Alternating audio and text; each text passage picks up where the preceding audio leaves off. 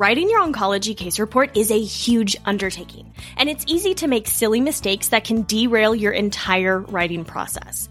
That's why you need my brand new masterclass, the three step framework for a finished case report. In this free masterclass, you'll learn three of the biggest mistakes to avoid when writing your case report, the secrets to actually finishing your case report no matter the patient case you've chosen, and my proven three step framework for starting and finishing your very own oncology case report. Save your seat today at the theoncopt.com slash framework. Again, that's the theoncopt.com slash framework. Hey everybody, Elise here. Think back to when you first started working with patients who have a cancer diagnosis. What was one of the scariest things you did? If you answered an eval, then you are in great company because I get that all the time from my listeners. Well, today's a great episode for you then because we're going to be talking about five strategies to help you improve your oncology evals. Welcome to the OnCo PT podcast, where you'll learn from oncology experts, practitioners, and patients to help you on your journey to become a confident and competent OnCo PT. Here's your host, Elise Decker.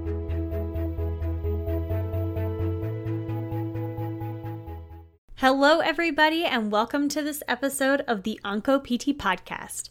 I'm really excited because I've got some something different that I'm doing today, and it's actually a little bit of a recap of what I've been doing over the past few days. So, for those of you who have not seen so far, this past Sunday, so on September 13th, I started doing a workshop series called Kickstart Your Oncology Evalu- Evaluations.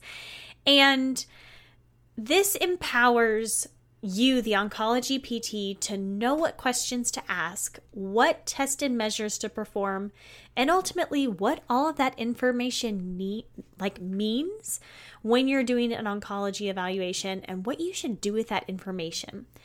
We need to know these things. We need to synthesize that information and get to the heart of what's going on so we can actually help our patients to the best of our ability right here, right now. Because if you didn't know, there's a lot of patients out there who have cancer, and there's not enough people who can help them. There's not enough people, there's not enough oncology physical therapists out there who are excited and ready to start helping these patients. And that's simply unacceptable. So that's part of why I'm doing this workshop. So if you haven't tuned in to any of them so far, I'm doing day four, which is the last day of the workshop tonight at the time that I'm releasing this on September 16th at 7 p.m. Central. And you can find that video on my Facebook Live. Again, I'll be going live on Facebook at 7 p.m. Central tonight, September 16th, and I will see you there. So, what I wanted to do with our time today, though, is I wanted to cover some of the highlights, the most important, well, I won't say that. Some of the most important points that I've been covering in the workshop. It's not all of them. I'm not giving you all of my good stuff until you actually go in and tune into that workshop. But I'm going to be covering some of the big things that you need to know that we need to be implementing in order to have really effective and informative evaluations. So, a lot of times, the eval is our first introduction to the patient. You know, we're getting to know them. Maybe we've been introduced to them before, maybe we've got to meet them previously, but that's not the case a lot of times. So, the eval is our opportunity to get to know the patient, to establish that rapport, to build that relationship so that you can find out what that patient is having problems with and start helping them now. Again, these patients need you. These patients need your skills and a lot of times PTs find that they get stuck on the evals, especially with oncology. And I think this has a lot to do with, you know, we're scared of patients who have cancer. Not all the time, but sometimes, especially when we first start. There's so much going on. You know, there's this entirely new diagnosis that we learned was a red flag in PT school. And you know, what do we do with red flags? Well, we send them back to the um, referring provider and then we, that's it. That's all we do. Or at least that's what I learned. And we never actually covered what do you do with a patient after they're done. Okay, they've made it back to their primary care physician or whoever. They've gotten the tests or the whatever to get the diagnosis. They found out they have cancer. They're going to start treatment. Now what? Well, they still have problems that ultimately they need our help with. Maybe you're getting a patient who was diagnosed with cancer, you know, didn't have a problem beforehand, and now they're coming to you and they have these issues as a result of their cancer, as a result of their treatment side effects. So what do you heck what the heck do we do with these patients? Well, I'm covering part of that in my workshop series. Again, and what we're going to be doing today is going over five strategies that I want you to implement starting today with your patients in your evaluations and see what kind of progress you're going to make with just these five simple strategies. So, starting with number one, the first thing that you need to know when you're doing an oncology evaluation is yes, we can actually help these patients. Again, I think we get so wrapped up in this idea of, ah, this person has cancer. I don't want to I don't want to hurt them. Well, more than likely you're not actually going to hurt them. You're going to help them. And we can't get started actually helping these patients until we get over this idea of these patients are fragile and they're medically unstable and we can't help them. So they may seem fragile and they may be medically unstable, but a lot of times your patients are going to be very ready, very appropriate to actually get in and help them. Now, you may have good days and you may have not so good days with your patients. Thinking about, you know, patients who are undergoing treatment, sometimes they're going to feel really good, they're going to feel really motivated, they're going to be very physically able to participate in the therapy you have planned for them. There's other days where they're not going to feel so good. And maybe you have to take a step back and not do as much as what you would like to do. The same concept goes for the eval maybe you have this plan in your mind of, okay, we're going to go through this test and measure and you know, test and measures. I'm going to be asking these questions, and this is exactly what we're going to do in the eval. And sometimes that just doesn't always happen. Sometimes you're going to have a patient who can't tolerate all the great things that you have in mind, but know that you can still help them and you can still do some things with that patient. Maybe it's you just get them out of a chair. Maybe they just sit up on the edge of the bed. Maybe they walk from one chair to the next. I mean, tiny, tiny steps, but it, that still gives you information that you can then take and build a plan off of. So, yes, we can actually do really, really good things for our patients, but you have to get started and you have to get started somewhere. So, you may as well start here. All right, next strategy that I want you to implement. Number two is listen. And I don't mean, you know, okay, yes, I'm listening to what you're telling me. I mean, really listen. And listen more than you talk, listen more than you ask. We were given one mouth and two ears. And yes, I know that is definitely a cliche, but it holds true. These patients are the experts on themselves. They may not know all about cancer.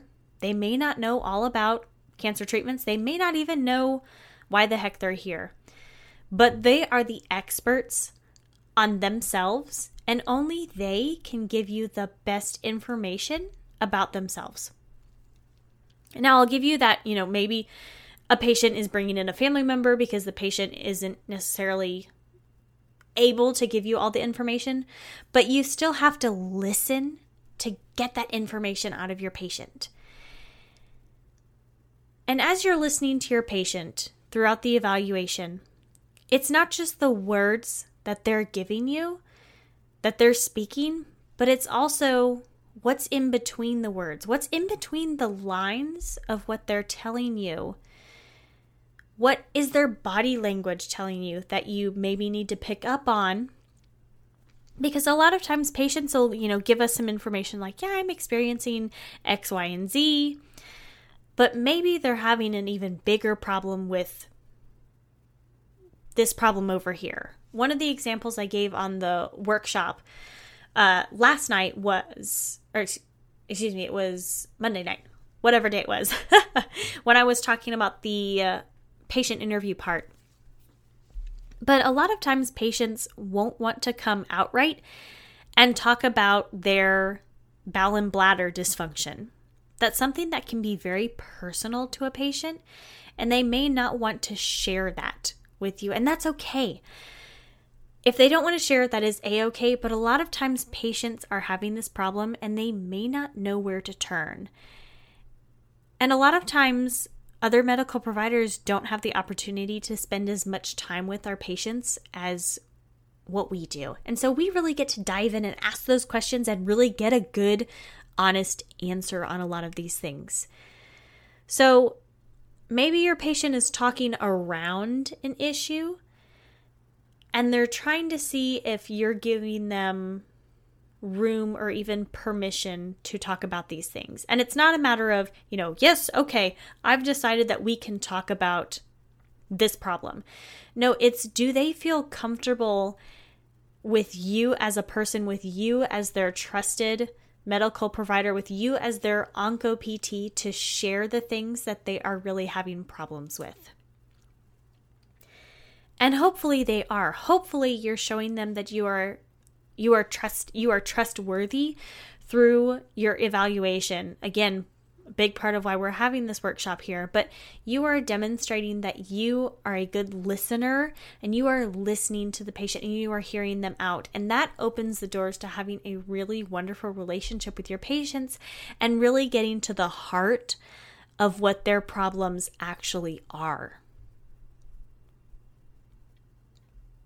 All right, so strategy number three is be present. That means put away the documentation, put away the thoughts about what you're going to get at when you go grocery shopping later. Set aside the tablet or whatever you're using to document for just a little bit. At the beginning of the eval, when you're really trying to get to know the patient, when you're starting to ask those questions about what they're experiencing, nothing is more powerful than having good old face to face without a screen in between the two of you. And I know that it's hard, right? I know that we have so much that we have to do as physical therapists. We have to document because we have the insurance who's making sure that they can pay for it. And we've got this, why, you know, all these other things. But the human connection that you will establish when you are physically, emotionally, mentally present with the patient is far and above what you could ever try to do as you're thinking about all these other things on your tablet, trying to get this done, and then you've got all these other things that are just kind of whirling around the patient. Again, the patient is giving us their time because they've decided to give us a little bit of their time. You know, they don't have to. They really don't have to come into our clinic. They don't have to allow us into their um, hospital room to do an evaluation. And they may have done so begrudgingly, but they've still given us that chance. And we'd be remiss if we didn't take that opportunity to really get to know the patient. And again, this goes back to if you really want your patients to share really what's going on with you, then you have to be present with them. And especially in oncology, that is such an important thing to do because these patients are experiencing so much that is out of their control. And they've got so many providers and so many different medical appointments and treatments that they have to be on top of. Just having someone who's emotionally and physically available for them in this evaluation is a much, much needed component of oncology care that really shows the patients that not only are you invested in them, but you care about them. And that really leads to something that is super important that my uh, good friend Terry Kuti introduced me to, but as far as shared decision making. So, if a patient feels like they're a part of the equation, then they're going to be so much more invested in the treatment plan that you are creating for them to try and help them get better. But there's only one way to do that, and that's actually be present and be there for the patient physically, emotionally, and mentally, starting with the evaluation, continuing, of course, through the rest of your treatment, but especially starting with that evaluation.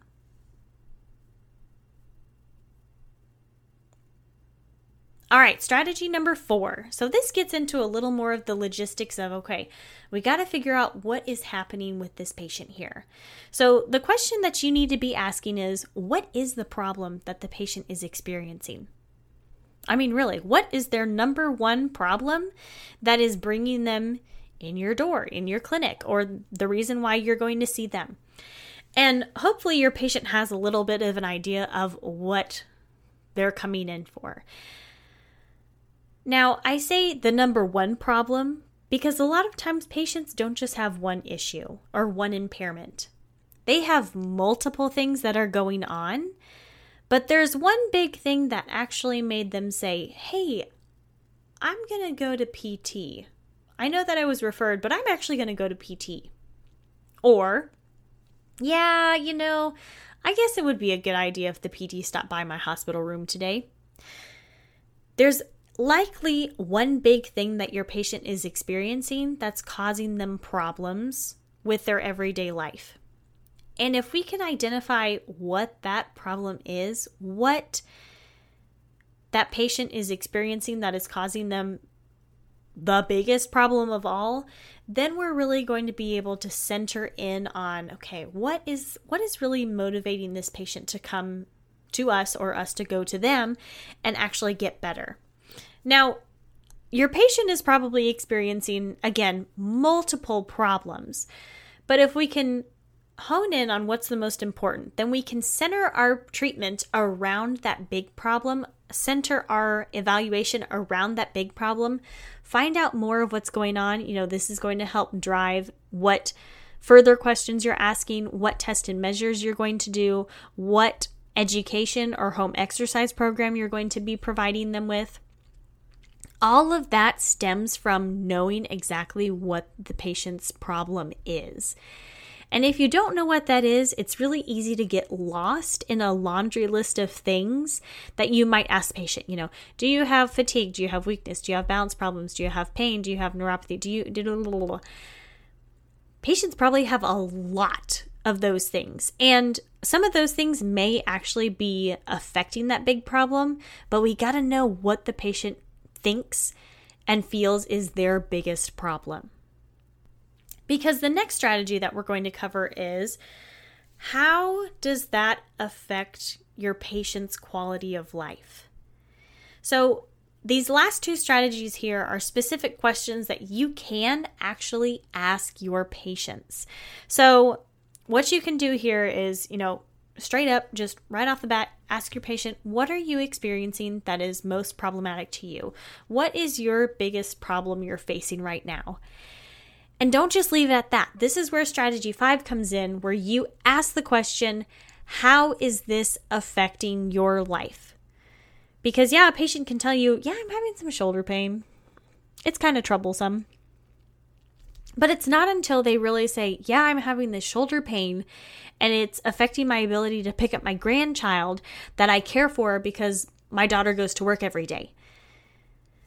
When you find out the big problem and then why the big problem is such a big problem, that is going to help you again, not only center your evaluation on what you need to spend your time finding more about, but then how you can really get that buy in from the patient to say, yes, PT is something I want to be a part of, I want to participate in so that I can actually get it better.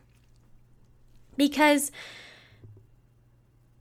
sometimes even a big problem isn't a problem to a patient until it affects their ability to do the things that they want to and that they need to. Until they start having those restrictions that they can identify, that they can feel, sometimes patients can live with problems. I'm not saying it's a good thing, but I see it a lot of times in my patients that, yeah, I've actually had this for a while, but when blah blah started to happen, that's where I, I decided, okay, it's time to get help. So until patients can, you know, verbalize this is how it's affecting me and then we can bring that into our overall plan that's going to help patients again one really buy in to being a part of pt to participating in physical therapy but how we really know how to structure our sessions and our treatments in order to help them be able to do the things that they want to and they need to. Because ultimately until patients can connect those things, they don't really care that you're going to be doing this, this, and this manual intervention and you're going to be doing these type of therapeutic exercises. They don't care about that. What they care about and what they're thinking about is this is my problem and this is how it's affecting me.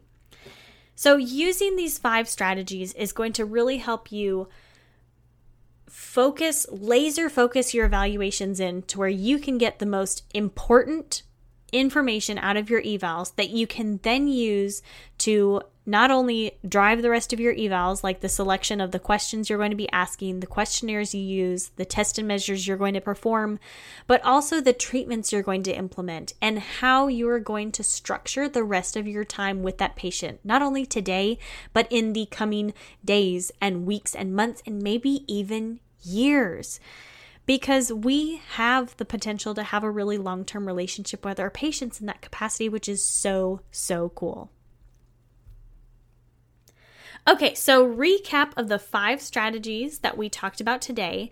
So, the first thing you need to know is yes, we can actually help these patients. Number two, listen. I mean, really listen to the patients and be present. That's strategy number three. Be present and really listen and know that you can actually help these patients get better and do more with the life that they have. There's nothing worse than being in a state of feeling like you have to settle for where you're at, especially physically and functionally. And there's no reason for that in oncology.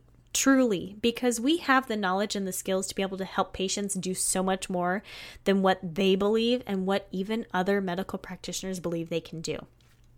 So, those are strategies one through three. The last two, you've got to ask the patient what their biggest problem is. And then, last but certainly not least, is how that big number one problem is affecting their ability to do the things they want to and they need to? How is it affecting their quality of life? Because connecting the problems back to that for the patient is what's really going to get them to get that buy in, to want to be a part of the vision that you are, you know, creating for them and help them live a better, more empowered life that allows them to do the things that they want to and need to that is most important to them. So, those are my five strategies that I wanted to cover today. This is by no means a comprehensive list of all the things that I cover in my workshop. I highly encourage you to go back and watch the rest. So, days one, two, and three. Day four, again tonight, is happening September 16th at 7 p.m. Central Time on my Facebook Live. I will have the link to that in today's show notes so you can find that. Again, really, really good stuff. And I do have a special surprise for those of you who are able to listen in live.